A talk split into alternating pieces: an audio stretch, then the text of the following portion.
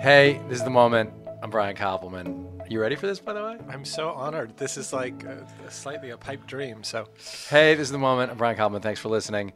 Here's the thing they, my guest today is a super important writer and figure in the culture, Soman Chainani. But what, what's more important to understand, and it's hilarious that you just said, uh, oh, it's a pipe dream. Soman has spent more time in my kitchen, in my house, with me in like sweatpants. I mean, the opposite of any sort of a fancy or formal interaction. Than certainly like any guest on the show, other than Amy or um, Levien. So uh, yeah, nothing to worry about, Soman, and welcome. it's uh, it's funny because you knew me really before I had a creative career. So I remember I would tell you like, "Oh, I'm working on something. Something's happening," but I'm sure you hear that all the time. I, I was thinking about this. So Soman is most well known for being the author of the series of books that started with the School for Good and Evil, the sixth book in the series, Fifth book fifth is book in the series, coming about to come out. Yep. And tell me what's it called? It's called The Crystal of Time. And um, but before Soman had written or even had made the deal for School for Good and Evil, he was a tutor. He had a fascinating life that we're going to get into. Went to Harvard and uh, was a tennis player and uh, was a filmmaker and went to film school and made award-winning shorts and all this stuff. But by when I met Soman, my son was in ninth grade. I got permission to say this part, and he was uh, his biology tutor. And uh, normally a tutor comes into the house and the last thing you want to do really is spend a lot of time interacting with that person but Soman somehow became and this isn't a cliche thing a part of our family he's he became he and Sammy are like best friends to this day uh, he's close with Anna our daughter and Soman and Amy talk three times a week so he really did now this is 10 years ago become uh, nine years ago or something like that Yeah, it was Uh, probably about nine years ago. Yeah. um, a member of our family, and I got to watch you.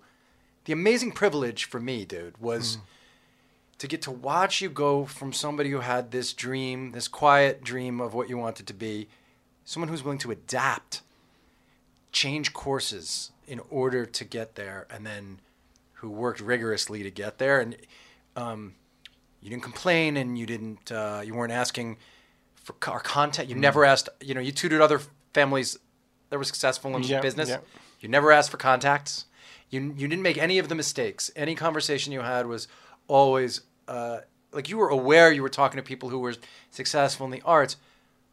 But it seems to me you gave a lot of thought to the way you were going to comport yourself in that situation. Is that true? I think it was that I knew the work was the most important thing. And I think I had seen so much of people who relied on networking. And networking gets you nowhere. Like one thing I learned in high school was don't be the popular kid. Be the kid who has the three or four best friends who will do anything for you. And be the person who will do anything for your three or four best friends. And I've never gone to a networking event. I've never emailed an acquaintance for a favor. It's just not in my DNA. What I do is I make friends with people I love and I bet on those people. Yeah, that You know? makes complete sense. And uh, as your approach, and I have questions about because I know a bit about the, how you grew up, but I have some questions I want to ask about it because I find your your story inspiring but relatable. You know, Harvard's not that relatable, mm. and there are parts of your success now that might not seem relatable. But the part that's super relatable is you were a total outsider who, through hard work and the ability to adapt, became successful in this very difficult field. I would say the other thing was that building the work ethic so that there was a time where I was writing during the day from, let's say, 9 a.m. to 4 p.m. every day, and then going to tutor till 11 o'clock at night. And that was about six years. So to be working almost seven days a week, this is why my dating life didn't start until my 30s, uh, because I was working seven days a week, basically like 14, 15 hours a day. And I think I'd go to sleep every night completely bone dead, but I remember telling myself, this is training for when it happens. It meaning whatever it was going to be. But I felt like, and now that, you know, writing is my full time career, I find it easier than those days. Like in terms of just like, I mean, you do torture yourself in Yeah. the writing of these books, though, and you do disappear. I do. I, I, I do, and also I make it harder than it needs to be. Like um, most books from my age bracket are usually about 40, 50,000 words, and mine are close to 200,000. So Right. I heard you say that your only regret about the second book is it was too short. short. And it was what 180.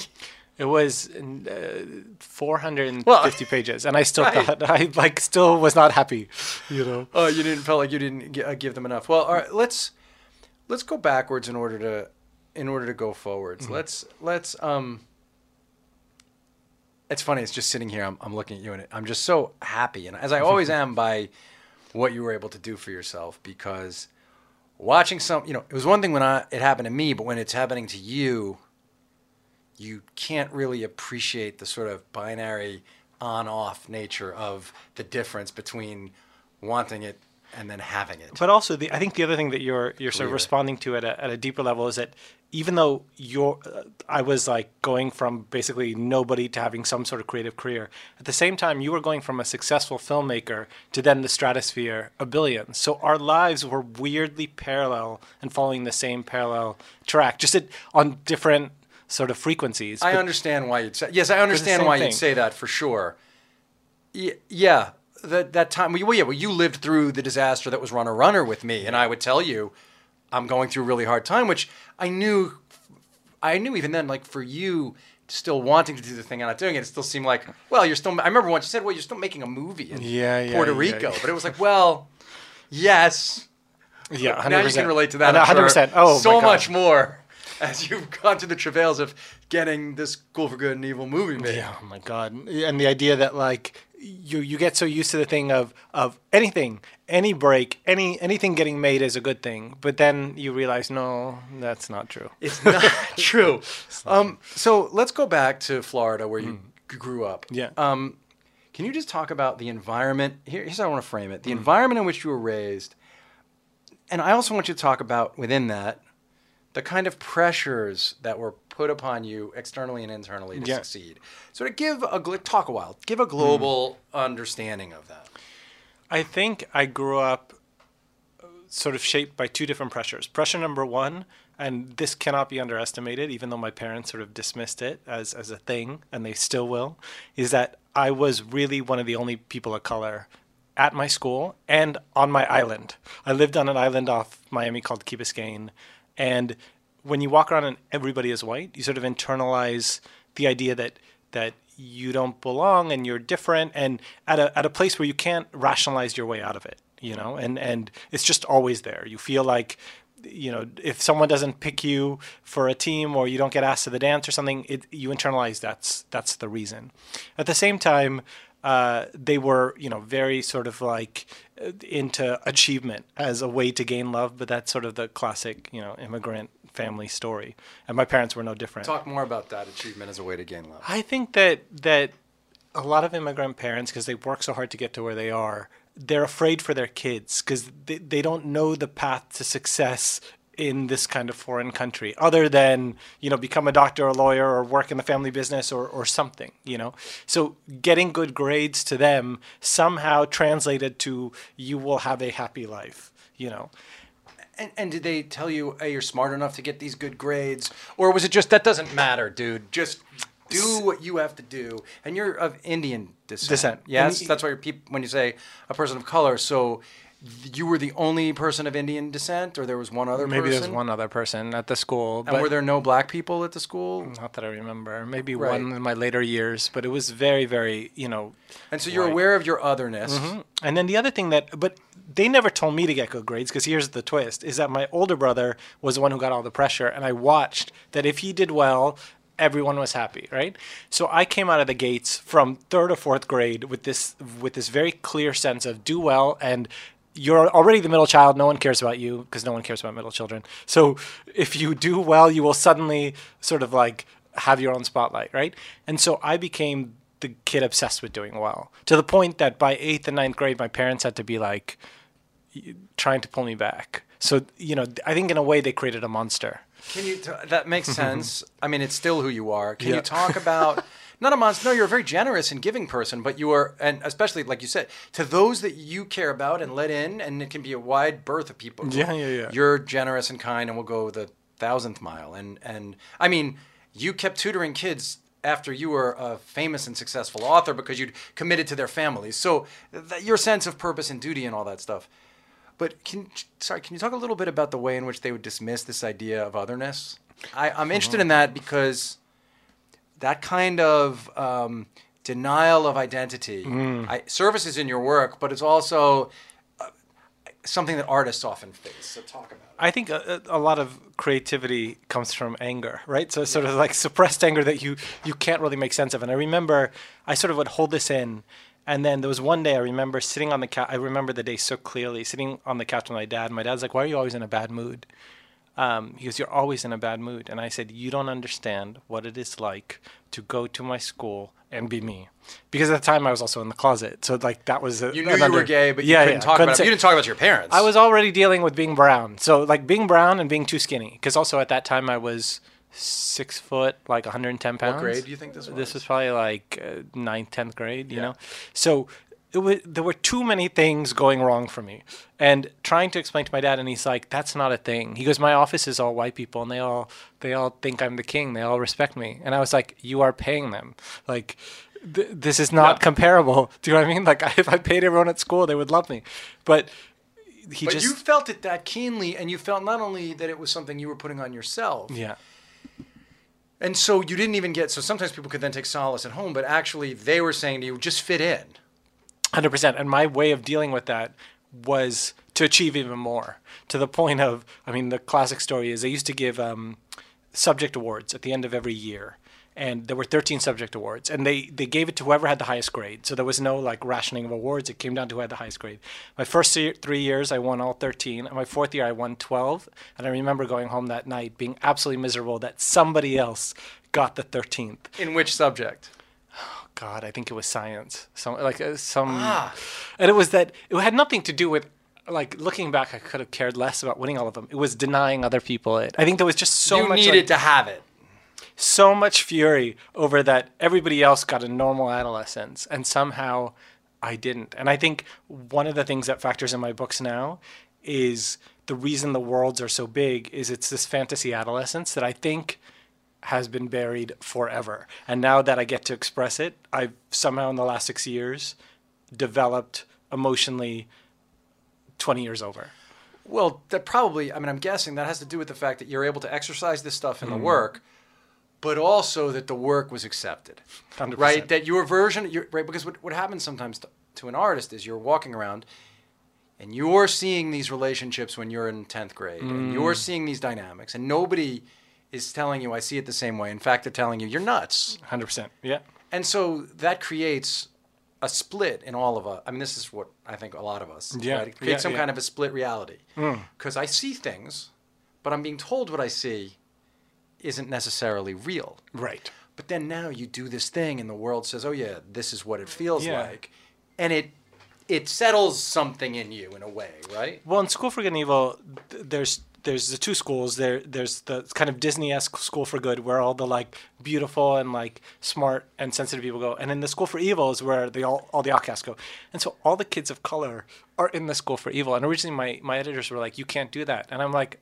Yeah, I can because that's how they feel. That's how a lot of us feel going to these schools, right? So, like in a Disneyfied world, of course, every kid of color is going to end up in the outcast school because that's how they see themselves. And then Brilliant. my job was a to- brilliant insight. and Yeah. my job was to humanize them so that at the end of the day, by the by the end of reading School for Good and Evil, you're always rooting for the evil Yeah, kids. you're redefining those terms instead of because they were put on, and then you're redefining them. 100%. So this was my second question to ask you. Um, was talk about fitting in the ways you were able to have some social success and the ways in which you felt like an outsider. So because you're not, uh, my perception is you're not someone who walks in the room and sits in the corner and is unable to express No, no, yourself, yeah, your yeah. needs or your wants, right? Um, and I so I'm ima- imagining that when you were in high school, you found these groups. I was student way. council president. Right. I, I was president of the school because I was able to to pretend and be what I needed to be for everybody. Because you like I was a good observer and understanding like, okay, why why is that loser like loved by everybody when he's not smart, he has nothing interesting to say, he's not even particularly good looking, and you start to realize that so much of it is based in in playing into these social structures, you know. and so I just was So able. how did you to, play into them?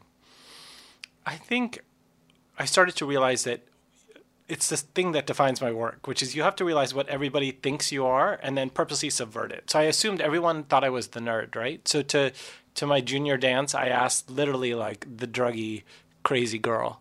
And she was so like shocked and then she was like, "Oh, this will be good for my image if I go with you." And like you know what I mean? Like I would do things that like occasionally would pop the bubble.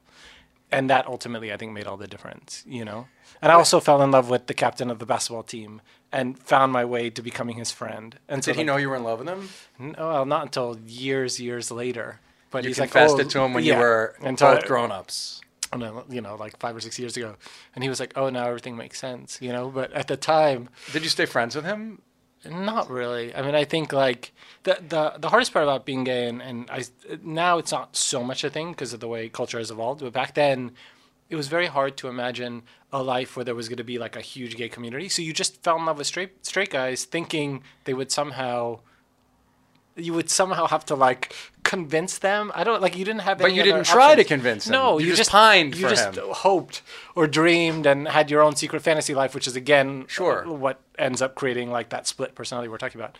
Um, but I So, see. yeah, it, but what know. did that make you? So that kind of calculation that you Mm. were able to do, which speaks to you know how smart you were and the discipline that you have, because most of us, I think, don't wouldn't that, like playing a role like that. The amount of discipline that it takes, and to remain a good person, right? Because it's Bundy or Cunanan were able to do that, and you were able to do it without becoming a bad person somehow. Because I knew I was doing it. So explain. I think when you when you know you're doing it and you feel like you're in jail, and you Uh, know you're doing this to Oh, it like, hurt. You mean it hurt you? Yeah, you. I mean, because for instance, I wanted to be student council president. I knew that was going to be key to like me jumping into sort of a, a larger social structure where I would be accepted simply by my title, right? Um, I can't believe I'm telling this story, but the kid I was going to run against, uh, I knew was going to win. And so at the time, I was treasurer of student council, which wasn't even an elected position. And I made them pass an amendment at a very sparsely populated meeting that said you could only run for president if you had been to three meetings, because I knew he had only been to two. Sick. That's a sick move. So it was th- things like that. was that. he was he angry with you that you did that? Yes, I mean, he, I thought he was going to kill me, but you know, it's And- it's politics. Right. So you just viewed the world yeah, as stacked against you hundred percent. And it's funny because people were looking at you, and this is important because it humanizes th- this idea that people were looking at you, and Mm. you felt, well, okay, if you're going to decide who I am, Mm. then I'm free to 100%. maximize who I can be. it never felt wrong to me until years and years later when I looked back on all that stuff and was like, oh boy, like that was just like I was so driven by rage. And I think so much of my 20s and early 30s was rewiring my brain to not live on rage, you know? And I think that was a big issue. I, have you heard me talk? I talk about this a lot. That the idea that when you're young, Mm-hmm. it's great fuel, but it stops burning clean. Rage stops burning clean. yes, yes, It yes, yes, yes. starts. It can get you to a certain place. Yeah. After which, it just leaves too much residue. Which is why I think we both discovered meditation and, and all the things that you have to do to burn clean again. Let's talk about Movement watches. Movement was founded on the belief that style shouldn't break the bank. The watchmaker's goal is to change the way consumers think about fashion by offering high quality, minimalist products at revolutionary prices. Hey, I have one of these, and it's badass. I love the way it looks. I love the way it works. Nobody would know that it's not the most expensive watch in the world. It's kick ass. Uh, I'm so happy. It's both badass and kick ass. Here's the thing with over 2 million watches sold to customers in 160 plus countries around the world, Movement Watches has solidified itself as the world's fastest growing watch company. Uh, we know what I love? I love the fact that the company was started by two broke college kids who wanted to wear stylish watches but couldn't afford them. They started their own company, um, which for me it really ties into the idea. I can picture like the way Dave and I started writing stuff and then you know wrote rounders in the basement and ended up, hey, so for the moment drinking game, you can drink. Now that I mentioned rounders, um, look, movement watches start at just ninety five bucks. At a department store, you're looking at four hundred to five hundred bucks. Movement figured out that by selling online, they could cut out the middleman and retail markup, providing the best possible price.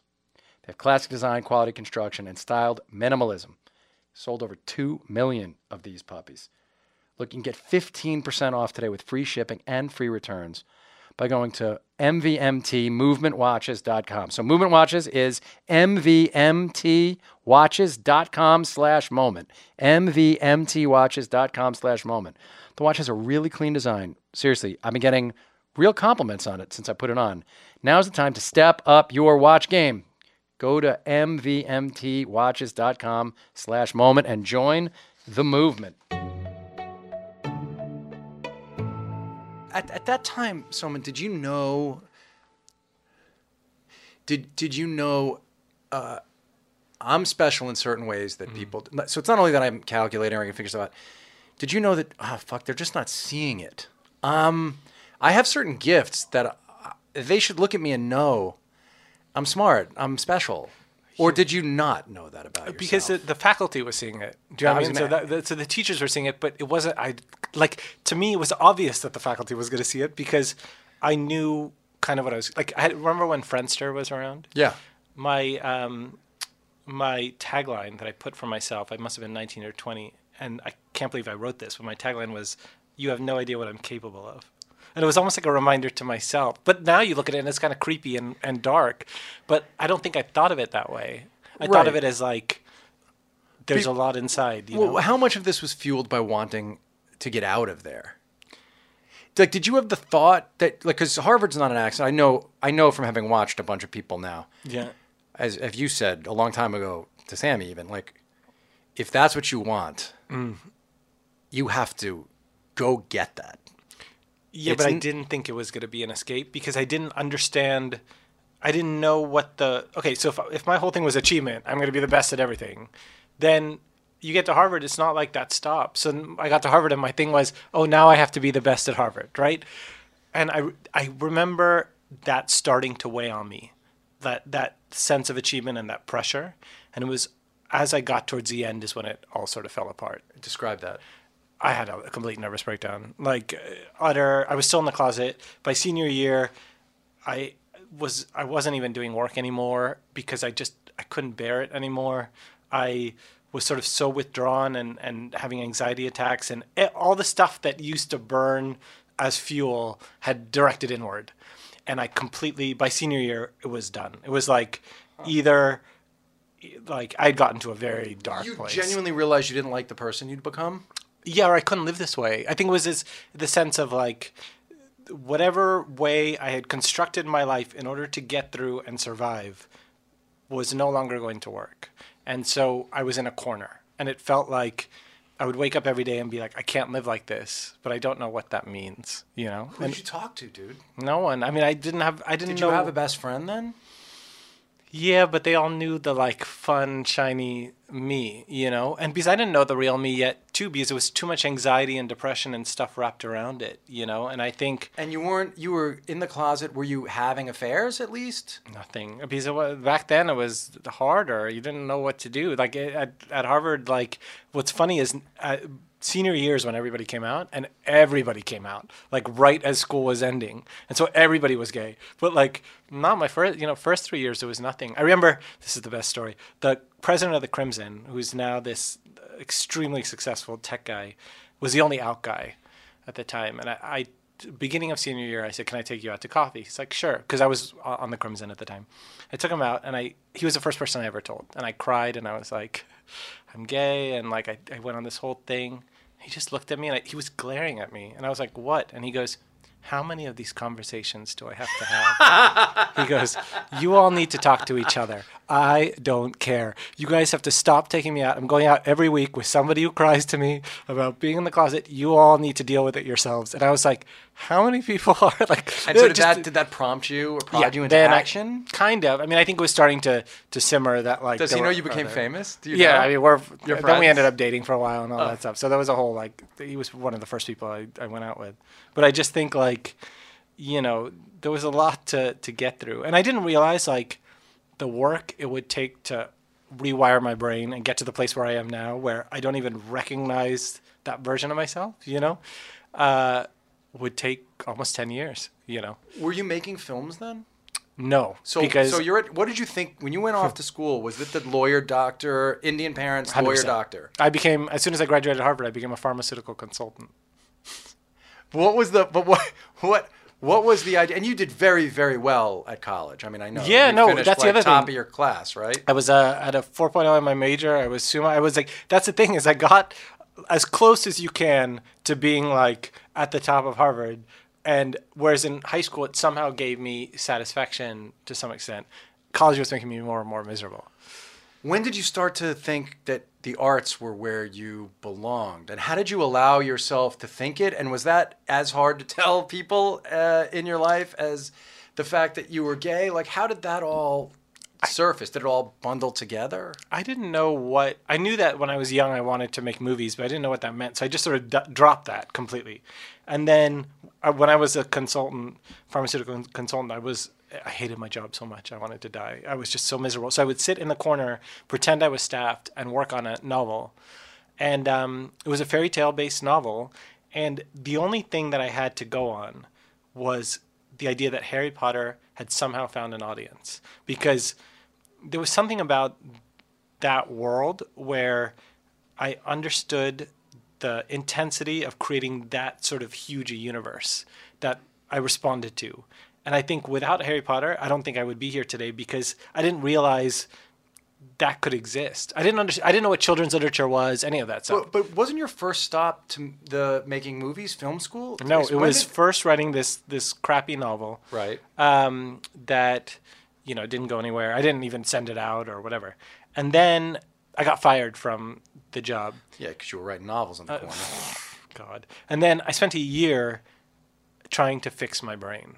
And that's when I did a lot of like soul searching, a lot of just walk. I walked up and down Manhattan. I was on unemployment, so luckily my life was paid for and I wasn't spending much money. So I was just walking around. I would just spend the days walking, kind of like trying to like understand the way my brain worked and why it was getting adrenaline kicks off of being angry all the time. And it was about a year of this. A year of you trying to figure out why it had led you, why acting in this way that you were rewarded for was no longer rewarding you. and I stopped every single possible addiction, which ended up lasting. Like I didn't watch um, TV for a year.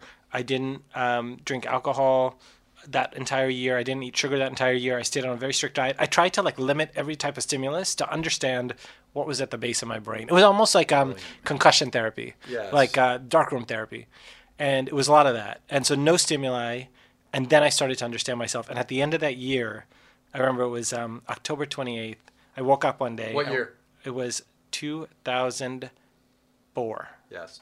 And I remember I woke up that day and it was it was like you're going to apply to film school. It was like a, as clear uh, it was the most crystal clear idea. Went to the computer. I knew I was going to apply to Columbia. I looked up Columbia. The deadline was in 3 days. It was almost like my brain knew and had planned the entire Wow. year out. I applied, got in and then that was it. And so it was just like And then you threw yourself into, I'm going to learn how to do this, tell stories, make film. Well, I I had some time before I went because I wasn't going to go until the next year. So I worked for Mira Nair, the director, and then when I went to film school, I think more than other people who had just come to sort of like dabble in it, I was like a man on a mission. I was like I had worked all my shit out, and so you know I really came in being like, how do I tell a story? How do I how do I you know become an artist, a professional artist? Well, yeah, I wrote what I wrote down was like, how did this idea of succeeding in the arts express itself to you? And I don't want to just say being an artist because for you, it's the, the mere act of doing the art while satisfying isn't enough. How do, it was it still isn't enough, right? So you're able to synthesize now uh, that it's not just about achievement; it's about achieving it something that you think has purpose, matters.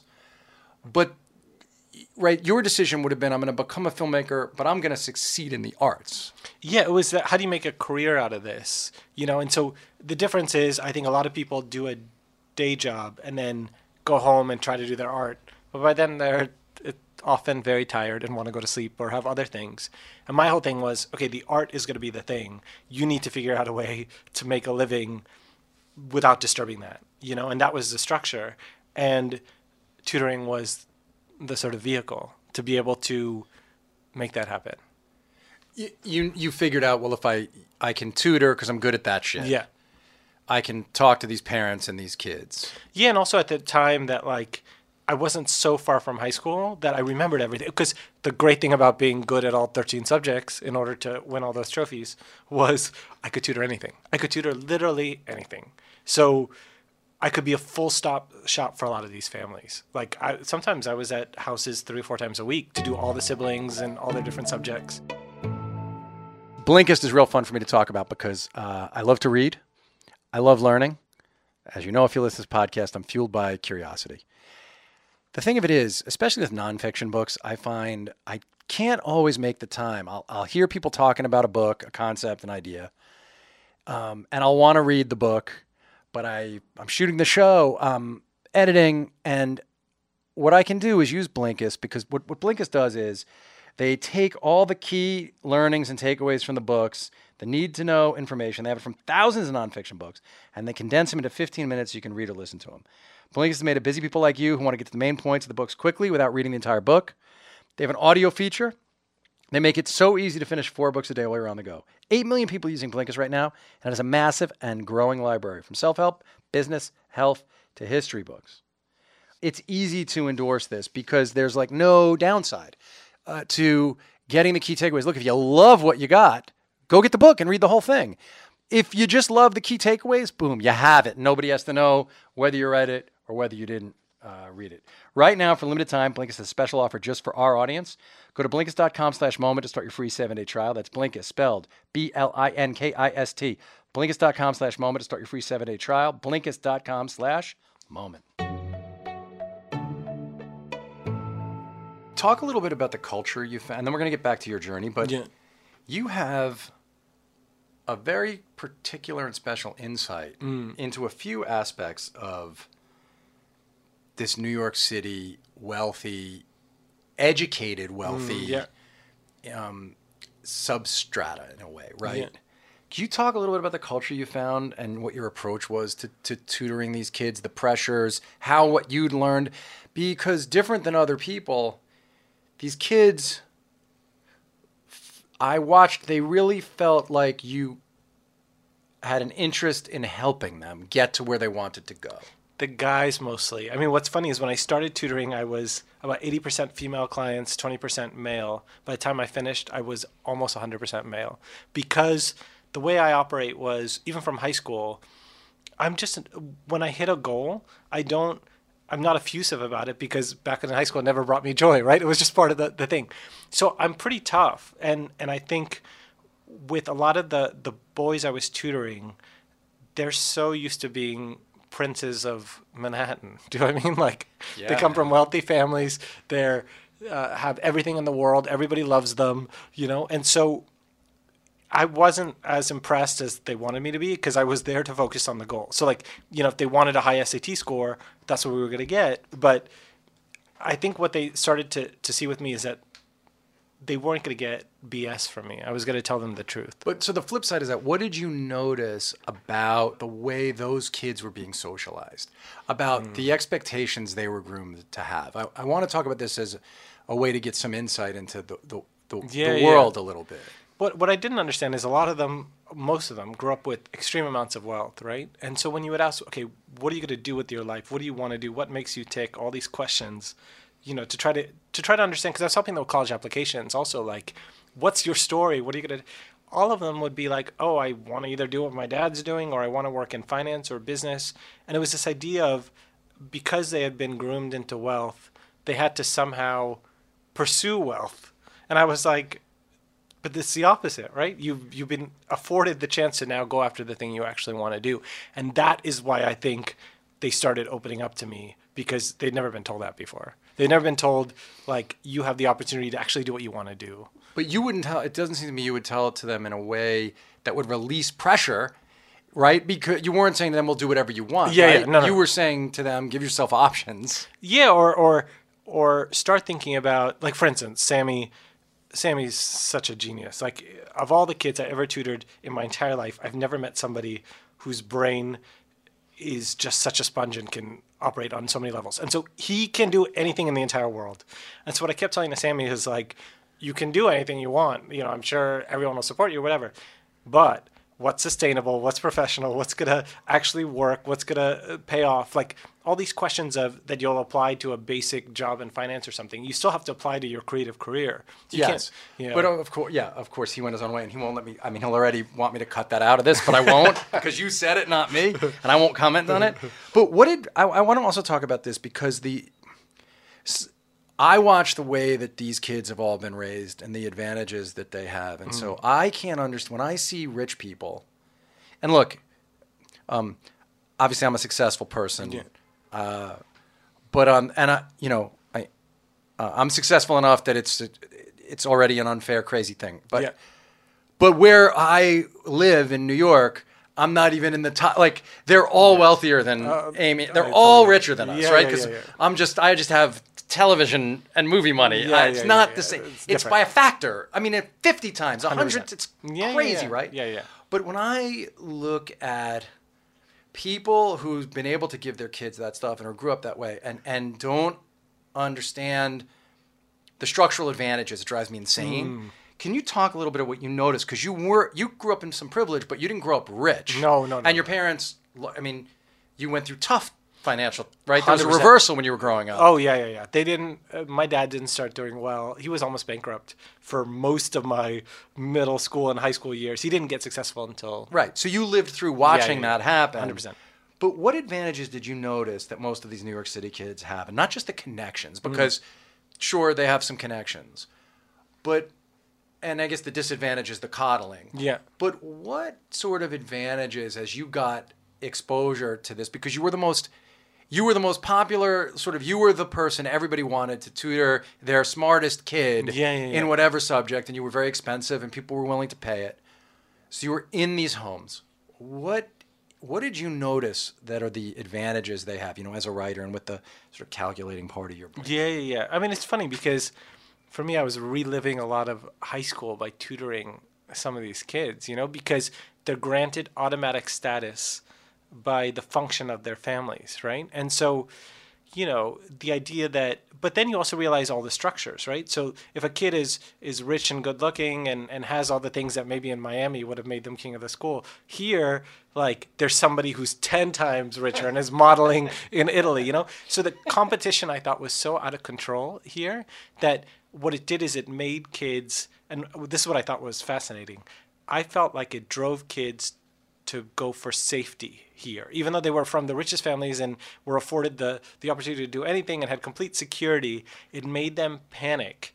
And in order to ensure their security, they'd go work for a bank during the summer, or they'd go work for Goldman, or they'd go work for, you know, uh, the BCG or something that was safe and simple because it meant that like they were a mo- like, they were embodying the, the values of their Did they family. seem to know there was a safety net? Maybe but i think at the same time it was the understanding of they had to somehow continue it you know? It's this idea that like in order for the wealth to to mean anything they had to add to it. I don't think i very rarely saw any kids who were like oh i'm going to inherit this therefore i can chill out. I felt like it put pressure on them somehow Oh, that, they, makes sense to me because actually in New York, no, almost no, not not not legitimately, but almost no matter how much money the parents have, I guess the kid could be made to feel insecure that, well, it's going to be quartered or like I could see how that game would get played, and they'd feel like, well, how am I going to live that same life? Right? It's so it's so distorted. It's that's so the richer twisted. the kid yeah the richer the kid the more i felt like they were driven to only care about a financial career Really. yeah the, uh, for sure And so that advantages them in a certain way because it eliminates a bunch of distraction for them. It Yeah, targets also- where they want to go. and also the, the truth was the parents the richest parents had the connections to get them what they wanted. So at the same time it was all it was a little bit of both. They could chill and do okay. It wasn't like they were they knew they had to get into a certain kind of college or whatever. But once they got to college they sort of chilled out and did whatever they wanted because their parent would get them the intern- internship or the job during the summer and it was just part of this like um, you know d- dynasty where the the doors open for you What did you notice though about which ones? And don't talk about Sammy. Yeah, yeah. Taking Sam out of it. Yeah, yeah. We all know the ways in which he's special. But the ones who um, who somehow had a motor where you could tell they were like you. They were going to go out and find a destiny Yeah. uh, versus the ones who were just going to like like was it innate? Was it something the parents did? Was it what did you pick up about because uh, as translated to someone's li- like listening to this you know how did you which kids were self-starters and why? Right. what did you notice? You know, I think it's funny because for me, remember, I, I needed Harry Potter to to sort of push me, right? And so the kids who were able to break away from the cycle of wealth somehow and, and think about doing their own thing had a model or an idol that they that they went after. fascinating. right? what do you mean? Yeah. Like you know like i always say like the best way to start as an artist is to dabble in your own version of fan fiction right? So like you're ultimately you can't invent something groundbreaking and brilliant your first time out. So if you can find the thing that you love and find what's wrong with it and then try to fix it. So for me the two things that intersected in my work in school for evil are I, I was obsessed with disney growing up and found it extraordinarily problematic for too many reasons to list. And I loved Harry Potter, but found it quite sexless and uh, sort of normative in the way it presented good versus evil. Like evil is bad and good always wins.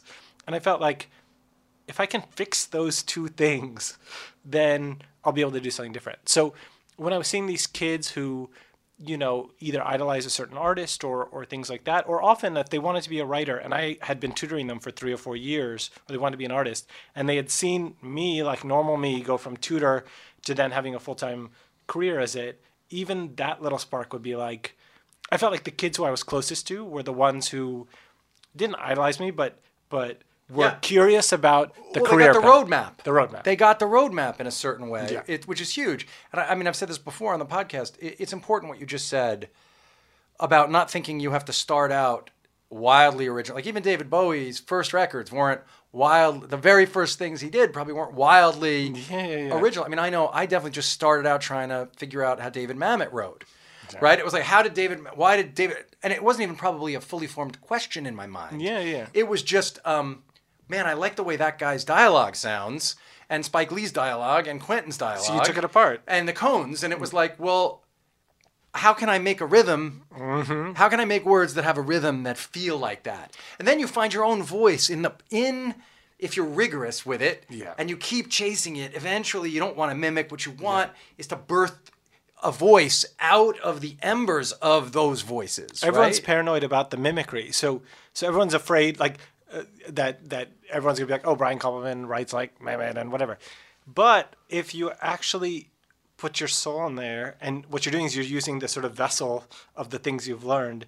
Like we, the books have my books have never once been compared to Harry Potter because they're they're too different. You know what I mean? Even though they're set in a fantasy school, but it's never happened. even though she created the the, The template, the, everything. the, the, the way that something like this can ex- precisely exist. exist. And even if it's in the same universe it's a school but they never get compared because it's to me just in the way that your work is to you. And i tell kids like this is what we work on when i do the college essays. Like the first thing is i want to write about my grandmother. I want to write about my leader. And i'm just like i'm going to die. Like what is you? Like where do you come from? What what makes you tick? And i'll just spend two or three sessions with them being like almost like a therapist. Like what makes you different? Like what are the highlights in your life? Tell me tell me moments that that you remember you know above all others things like that. And i think that's what i try to do also my friends and and, and my family and stuff is try to get to the core of the person. And that's why i tend to have fewer friends than most people because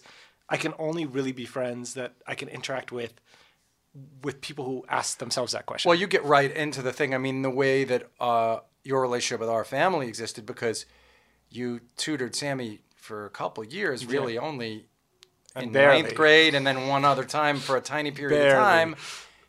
Um, and I did you you didn't tutor Anna? Did you? No. no but You just would come over to our. I mean, then you just kept coming over to our house to hang out. Because I think I also connected with all four of you because all four of you are such kind of deep thinkers and ask the right questions that I actually resonated with what I call your existential each of your existential questions. You were really trying to get to the bottom of uh, to be the most rigorous professional artist possible, which is my obsession. We Yes. both obsess about the same things, which Yes. is why every time you write a tweet or anything, I'm like glued to it, and we're all reading. We're both reading the same books, all that stuff. You know, Amy was you know dealing with her own question. Sammy had his own question. Anna's question at the time was, which I love. Hers was the easiest for me to solve, which was how do I exist in a school where I feel like an outsider? And I was like, oh, this is easy. Well, it was great because she was one of the two first readers of School for Good and Evil. Yeah, and I she know. totally totally understood it. Yeah. She understood it com- completely. But what I was gonna, what I was going to say is, um, you would come over and uh, immediately, and even before you were a successful artist, we were all having real conversations. Hundred percent. Real conversations about all this stuff, and it seemed like you insisted upon that in a very direct way, or otherwise, why, why waste the time? Yeah, yeah, yeah. and it feels like that's still your sort of mode. Even about workouts, like I'd found a fashionable workout, and when I went, the people said that you it was something you did, and I called you, where you're like, I tried it for three months, it doesn't really work. do it. Don't keep- do it. No, and, and and I think like it's just the way I I operate is that I think because I spent those years in the dark room going through all the the rewiring of my brain and all that. I can only operate with people who've done work internally. If you're living by a script or you're living and you're asleep, I can't do it because Brilliantly. I went through too much pain to get when you were doing it. that year and you woke up with that idea, were you journaling then or not? Were you just walking and, and thinking? I kept um you'll laugh. I kept uh it's so now that I think about it, it makes me laugh too. I kept a little notebook and every day I would give myself a grade for how I felt. That's awesome. Because I was so obsessed with grades, right? So it was the way I knew so how to good. think. So I would be like F, F. You know, then like slowly I would see it go like D minus F. Would you write a little bit about why? No. No comments. Just just Just right. You don't want the teacher grades. comments softening it. You And just it- want the actual That was it. number. Just like the number. And so The like letter. over the course of like four months, you see it go from like an F to like a C minus, and you're like, okay. So anytime I was in like the darkest, deepest hole, you know. Were you talking to anyone? Mm, Did I have a therapist then? No, What about a person, a friend? no. I mean, yes, I had a couple friends who knew what I was going through, and I And you could would talk- connect with them. Yes. So I, I had friends, but but no one. I, there was no one who would understand. It was too deep. It was too dark and too deep. You know, and so It's an amazing excavation that you did, man. and yeah, I think what it was was if I look back now medically, I think my brain was hemorrhaging adrenaline, all the stuff that I'd been holding in, and I think I went through a year of trying to detox the adrenaline, and so no one's going to be able to understand that because it was so primal. And like, I'll tell you a funny story. There was one day where I was I could feel it, and I went up and down in Manhattan. I remember stomping as hard as I could for 120 blocks up and 120 blo- blocks down, just as an experiment because I was researching adrenaline and all this. And the next day I woke up with zero soreness whatsoever. It was like Wow. it never happened because that's how much adrenaline is stored up that you're just trying to get rid of. Yeah, you And were trying to just blow it out. Blow it out. And Let was- it go. was- Breathe. I mean, it's you weren't breathing then, right? You weren't meditating then. You weren't breathing. You weren't finding a way to detoxify on a daily basis. and years later when I started CrossFit and like I'd gotten so much further into meditation and all this stuff, one of the things my amazing trainer at uh, CrossFit NYC, this guy Dave Stogsdale, told me is that he goes, your entire body like is super strong and, and you have functional strength, but you're you'll never progress because you're trapped in startle position. Right. I was like, what does that mean? He Fantastic. goes, your body is in P- permanent PTSD. And so what we worked on for almost a year was trying to get the muscles. Now that I had gotten the brain to like get rid of its adrenaline, I had to get the body to to be loose again, which was so much work. Startle Position is an amazing memoir title. um, so that's good. Really Yeah, good. yeah, it's Startle really good. Position is great. Oh my dude. god. Um, it's like a New Yorker poem or a memoir title. It's really good. Uh, the only thing I'm thinking of, though, also is financial security remained important to you. Because you weren't casting, so you cast off the negative, sort of hyper calculating um, out of a uh, desire to crush the other people. You wanted to eliminate you wanted to cat which is you know super what, what we you wanted to cast aside the anger and resentment you had for being misunderstood as a kid 100%. because there's no reason to punish those kids anymore they were also kids they didn't know. I have no residual I'm anything towards no, any you wanted no. to let all that go yeah. but it's not as though you then decided uh, i'm going to be a poet and i'm going to take my shoes off Yeah, and i'm just going to walk the earth because you're able to, you know, you're able to be this highly functioning artist, but also kind of a highly functioning person in that you decided you wanted to have financial security, you wanted to live a certain way, Mm-hmm. Yeah. you want to keep your body in a certain kind of Yeah. shape. So um, often people can't keep all that. They, they think if they want to be an artist, they have to kind of throw away um, any kind of nod to a normal life. Yeah. You didn't tell yourself that you could throw away uh, any sort of a thing to a normal life. Like you were determined to do this, right? Well, I think it was also, I don't know if it was so conscious. I think it came from that year of sort of detoxifying and the years that came after with meditation and all those things. I learned that creativity was not a cerebral thing for me. It was very, it was a flowing thing. So I've written all five School for Good and Evil books so far with no outlines. Like I just show up and there's 180 characters now in the series. There's like 75 intersecting plot lines. I have no notes. I have nothing. I just sort of show up. And in order for that to happen, I realized that that was the gift I had, right? That like it would all sort itself out. The puzzle pieces will all go together. But I have to be I have to be a professional. I have to be super clear headed. I can't drink.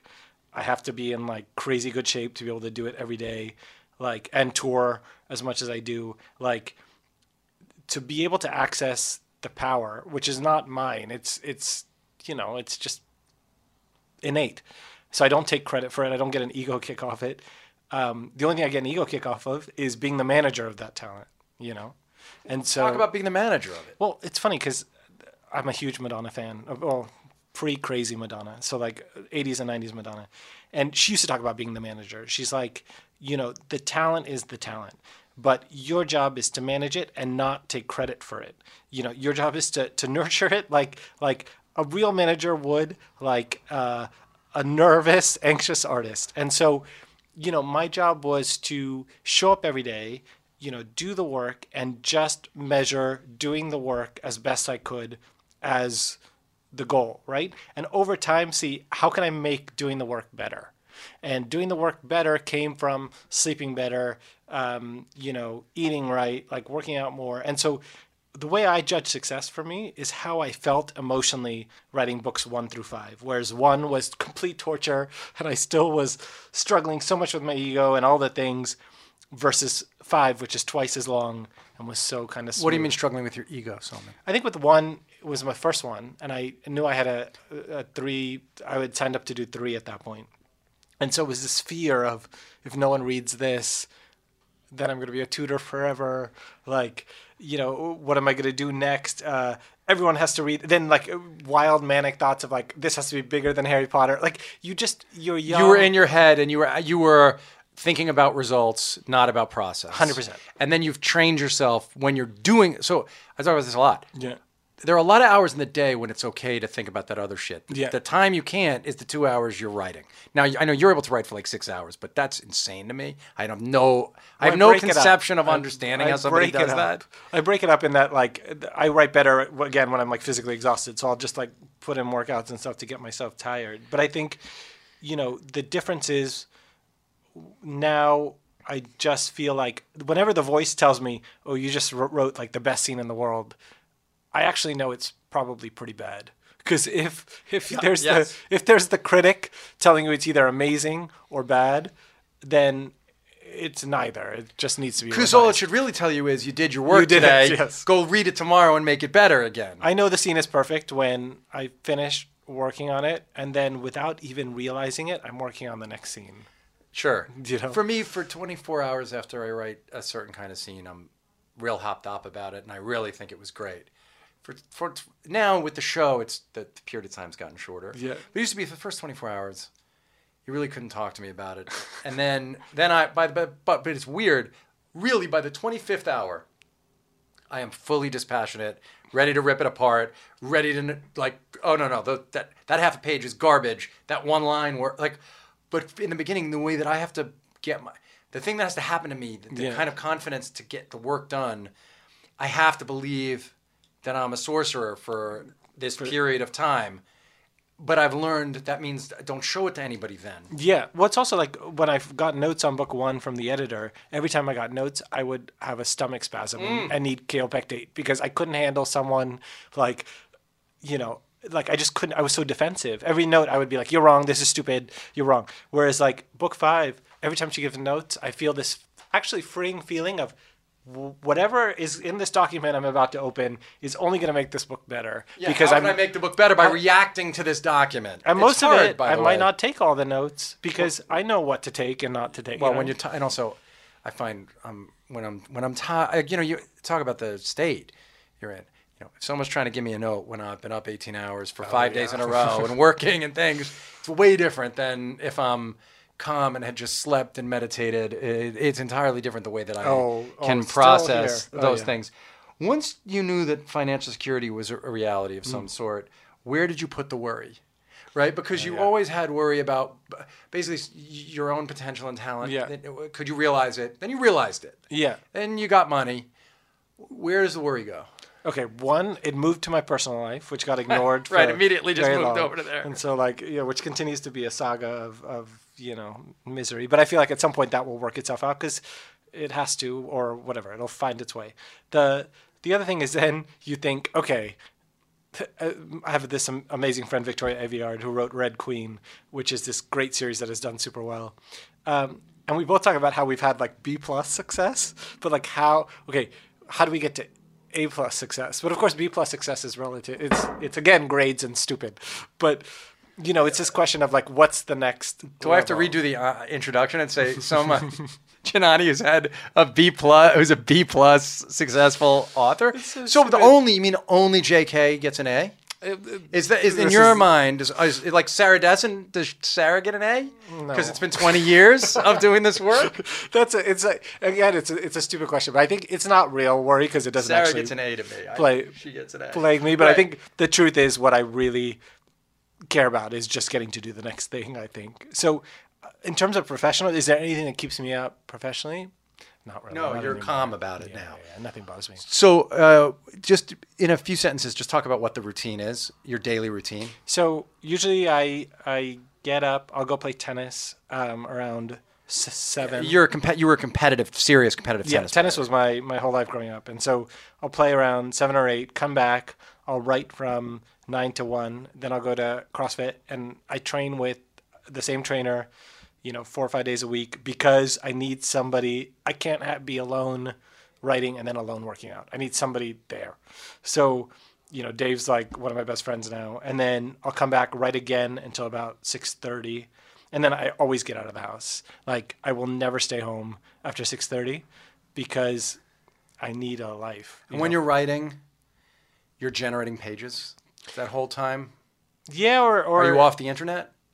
Mm, no, not really. I mean, I think what I'll do is I'll have it open and then I'll start by revising what I did the day before Yep. and then I'll go in. And what happens is I'll get to a point where I hit a wall. And my brain naturally is like, I think it's a frustration thing. And the valve is to like, sort of like step away, go to my phone or go to the internet for like 30 seconds. And that can be dating sites or Twitter. It doesn't matter. well, I don't know if dating sites during the day because then I'll get drawn Too much- the other hole of anxiety. Too it won't resolve the, the. I, for me, Twitter is people are often asking, "How can you write so much and be on Twitter?"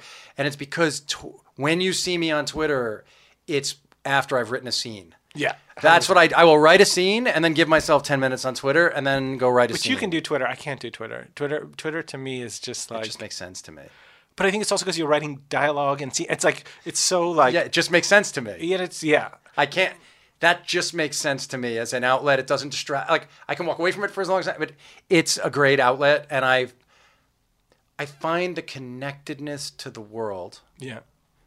suits exactly who I am very well. Yeah, Uh, yeah, yeah, it- I, the ways in which I can build real, re- make real relationships with people. Yeah, yeah, yeah, yeah, yeah. And part of that is because I have a bit of a follow. Like there's ways that you can. I think because you, yeah, you've created your own little community within a community, and and you can sort of dip into that community because you're the leader of it. You know. Yeah, I, yeah, it's um, somehow that just works, but it, but it is. I will, so I'll have Twitter open or over on the other side of the computer, but I won't look at it until I'm if I'm in a groove, I'm writing. But then when I get to the end of a scene or a moment or like you know, then I'll either take a walk or I'll just go look at Twitter for ten Yeah, yeah, minutes, yeah. change my state, and then get back. That's it. To So the you have to change your state. I think uh, writers who are like, "Oh, I need three or four hours of uninterrupted concentration," I think I don't know. I would go crazy. So one of the things, and just to, to, to wrap up, that these I noticed these kids all got from you, and they kept talking to you through college, was this sort of counsel and advice. And I will say, I've seen, uh, like I say, you basically tutored Sam in ninth grade, and st- have, are still close friends with him. You guys still have dinners all the time, and all that shit. Yeah. But what is for a young person who thinks they're they want to do the arts? What uh, what what is your sort of advice to them? How would you tell them to think about it? Someone who's 20, 21 years old and and feels like they have this stuff inside them that they need to express. I think they have to take the pressure off it. You know, like the. I think what they have to do is do the work, but find a way to make money in a different way at first. Because if you're just going to be a full time artist and live on your parents' dime or your savings or, or something like that, it's too much pressure. The, the road to success as an artist is half work and half timing and luck and all those things. And so to me, it was, you know, find a way to pay the rent, but find a way to pay the rent that also lets you privilege of the work, even if it means you have to work nights, you know, in my case. Um, you know, that's what, what mattered to me. Yes, find a way to do work that allows you to privilege the art. That that work. Yeah, if the, if the art is that if you are hell bent and you believe you have the gift, and I think you have to be honest with yourself on whether you have the gift. Do you believe it? I think we disagree on this. Let's talk about it. You think everybody? Here's what I think. okay. No. I don't here's the real opinion. Yeah. You need talent, but I don't think uh, talent reveals itself the same way for everybody. Okay. And so what I think is, without putting it, yes, it's a listen, it's a fucking crapshoot as to whether you can make a living as an artist. yeah, of course. Nobody's guaranteeing you a living as an artist or as anything. Yeah. But other than in very, very rare cases, the only way to find out if you have the talent to do it is by doing it with great rigor a lot. And if you're not dissuaded, so yeah, if you're doing it and you're still getting something out of doing it, and like you said, you haven't blown up your whole life. Yeah, so yeah, yeah, yeah. you're making a living, you're painting houses, you're doing whatever you have to do Yeah. to make a living, and you're showing up every day to do the work, maybe the talent reveals itself Yeah, yeah, and suddenly you're able to produce work. I, I no, I often say, look, I could never finish anything. I could never, I could never get to the end of something I wanted to write. I had seven incompletes my senior year. I was ADHD, all this stuff. Yeah. But I knew, I did know that if I wrote two paragraphs, people would react. I, I, I knew I had an, a, a facility with words. It's a- I did know I had a facility with words. Now, the terrible, painful frustration for me, why I wanted to die all the time, was I couldn't do anything with it. But I did know I was the worst kind of fucker because I knew I had the talent to do this, and I didn't have what I thought I didn't have the will. I was too lazy. So interesting because I think this is the the difference between us. You were you were searching for the way to get it done. Yes. You need to get it done. I needed someone to give me a shot.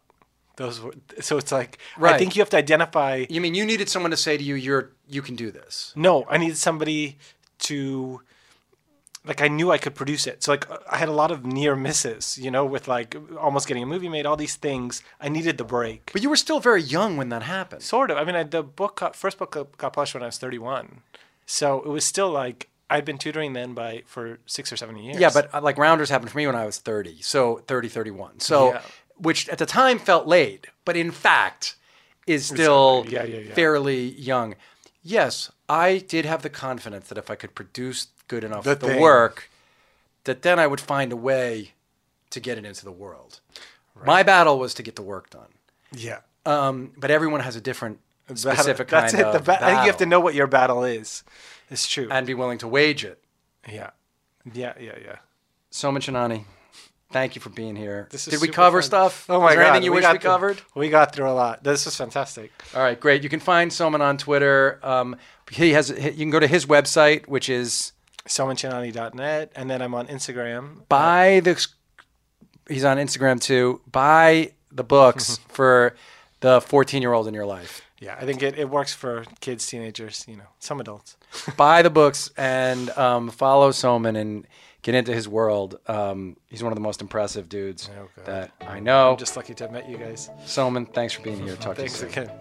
Hey, you can find me at Brian Koppelman on Twitter. You want to email me, themomentbk at gmail.com. And um, see you next time.